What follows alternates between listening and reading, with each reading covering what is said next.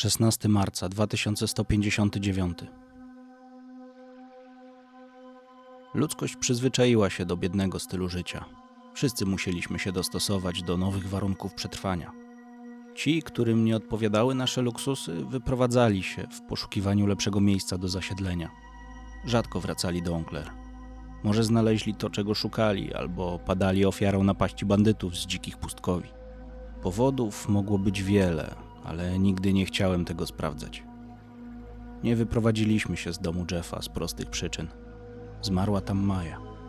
Nie chciałem porzucać tylu lat pracy i wspomnień. Po prawie 14 latach poziom promieniowania opadł w niektórych strefach prawie do zera. Mogliśmy na nowo rozprzestrzeniać się po kontynencie i odbudowywać zniszczone przetwórnie. Utrata wzroku objawiła się u ciebie zanim skończyłaś dwa lata. Bałem się, że jak w przypadku Mai stanie się najgorsze, ale anioły nad tobą czuwały. Bóg mi świadkiem, że byłaś najbardziej rozgarniętym dzieckiem z całego tego podziemnego bajzlu, mimo choroby. Mało płakałaś i cieszyłaś się, gdy słyszałaś mój głos. W twoim uśmiechu odnajdywałem Maję. Do końca życia zapamiętam jej czar. I ty pewnego dnia wyrośniesz na piękną kobietę. Pamiętam, że inne dzieciaki były nieznośne. Biegali, darli się, kłócili.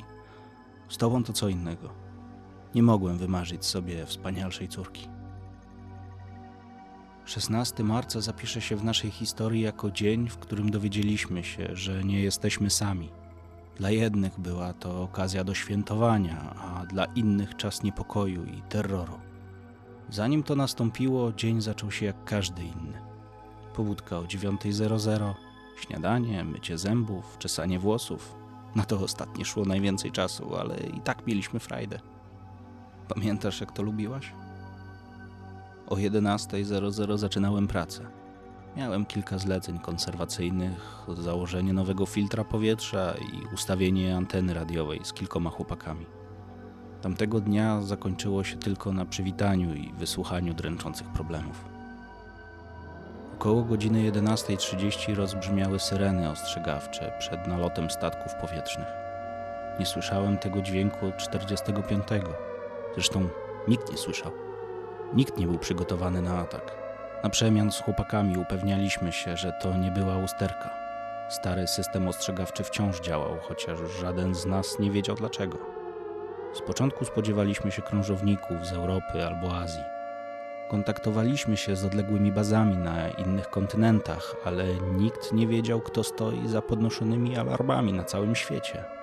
Nie chciałem wierzyć w kolejną wojnę, ale po ludziach wszystkiego mógłbym się spodziewać. Pamiętam, że gdy zeszliśmy z moją grupą do podziemi, zobaczyliśmy panikę i przerażenie w oczach mieszkańców. Ludzie modlili się i chowali w kwaterach. Syreny grzmiały przeciągłymi, złowrogimi sygnałami, bez ustanku. Chciałem natychmiast rozwiązać problem i odciąć zasilanie starego nagłośnienia. Po kilku minutach grzebania w kablach udało nam się wyłączyć to przeklęte wycie. Wtedy usłyszałem, jak na korytarzach gromadzą się ludzie. Wielu zmierzało ku wyjściu z podziemi. Sam byłem ciekaw, co się wydarzyło. W tłumie nie słyszałem strachu, a podekscytowanie. Jakby ktoś zobaczył nowego Mesjasza, obiecującego powrót do normalności. Wyszedłem na zewnątrz wraz z tłumem mieszkańców podziemnego Enclair. To, co zobaczyliśmy, na długo wryło się w naszą pamięć. Olbrzymie, białe okręty przenikały przez ciemne chmury na niebie. Ociężale zniżały swój lot. Nie wiedziałem, czego się spodziewać, ani kto był na pokładzie tych potężnych kolosów. Swoje w armii odsłużyłem i widziałem nasze jednostki powietrzne. Żaden z ziemskich okrętów nie mógł równać się z tymi machinami, nawet Aurora. Wbrew wszelkim oczekiwaniom, nic się nie stało. Shotaro i jego rząd podjęli próby kontaktu z przybyszami, ale nikt nie odpowiadał. Ogromne statki zawisły na niebie. Obserwowali nas. Czekali na sygnał. Noc spędziliśmy w dobrze mi znanym starym schronie pod blatem kuchennym. Przez radio dochodziło nas wiele różnych komunikatów, ale żaden o aktywności obcych statków. Po prostu zastygły. 17 marca 2159 W ziemską atmosferę wchodziło coraz więcej obiektów pozaziemskich. W razie ataku mogliśmy ich co najwyżej ostrzelać karabinami. To wszystko, czym dysponowaliśmy w tamtym okresie. Obce okręty wisiały nad większymi utworzonymi miastami Europy, Azji, Afryki i obu Ameryk. Podobno Shotaro Yamamoto wciąż próbował się z nimi skontaktować. Bez większego skutku. Wielki znak niepewności spoczywał w ciemnych chmurach. Ty zostałaś wtedy w domu z sąsiadami. Ja około 11.45 pojechałem do dawnych wykopalisk, gdzie reszta społeczeństwa szykowała się do kolejnej wojny. Musiałem pobrać trochę zapasów na trudniejszy czas. Nie miałem zamiaru walczyć. Za dużo w życiu naoglądałem się przemocy, żeby znów z ochotą sięgnąć po broń. Około 14.00 stało się jasne, że na okrętach byli jacyś żywi załoganci.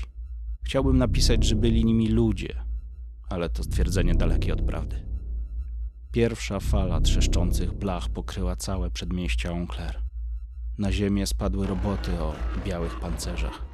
Nie miały głów, jedynie niebieskie oko zanurzone w klatce piersiowej. Słuchałem wiadomości w radiu i wciąż nie wiedziałem, z czym się mierzyliśmy. Pamiętam, że oddział rozjemczy w Enclair zabezpieczał wejście na teren podziemnego miasta. Dzięki czulszemu odbiornikowi mogłem śledzić ich poczynania i prawdopodobnie pierwszy kontakt z obcą formą życia. Roboty stały w bezruchu, zupełnie jak statki na niebie. Potem ktoś spanikował. Padły strzały, maszyny ruszyły w kierunku oddziału, ale nasza broń była śmieszna. W radiu usłyszałem, że są niezniszczalni. Najdziwniejsze było to, że te blaszaki nie zrobiły nikomu krzywdy. Potem z nieba spadł jeszcze jeden obcy. Różnił się od pozostałych. Miał głowę i bardziej przypominał zbroję albo kombinezon dla pilota w środku. Sięgał ponad dwóch metrów wysokości i potrafił mówić w naszym języku. Zapewnił nas, że przybywają w pokoju i chcą pomóc naszej cywilizacji stanąć na nogi. Podniosłe przemówienie obiegło cały świat. Nie tylko my, ludność Zonclair, doświadczyliśmy przedstawienia domniemanych wyzwolicieli. Każdy mówił o tajemniczych przybyszach, którzy chcieli tylko pomóc. Nazywali siebie strażnikami. Ich przywódca, Kastaran, był dumny i wyniosły w swych orędziach. Do późnych godzin wieczornych opowiadał o zaufaniu, współpracy i jakimś porządku galaktycznym. Do dawnych Stanów Zjednoczonych przybył jego podkomendny, sierżant Oszka Taran. Wiedziałem, że istoty posługujące się stopniami wojskowymi nie mogły prowadzić pokojowych zamiarów. Jednak wtedy w ich obietnicach słyszałem nadzieję na nowe, lepsze jutro. Z pewnością dla ludzi świtał nowy dzień. Tylko co musieliśmy poświęcić w imię spokojnego życia? Dziś dobrze to wiesz, Anno.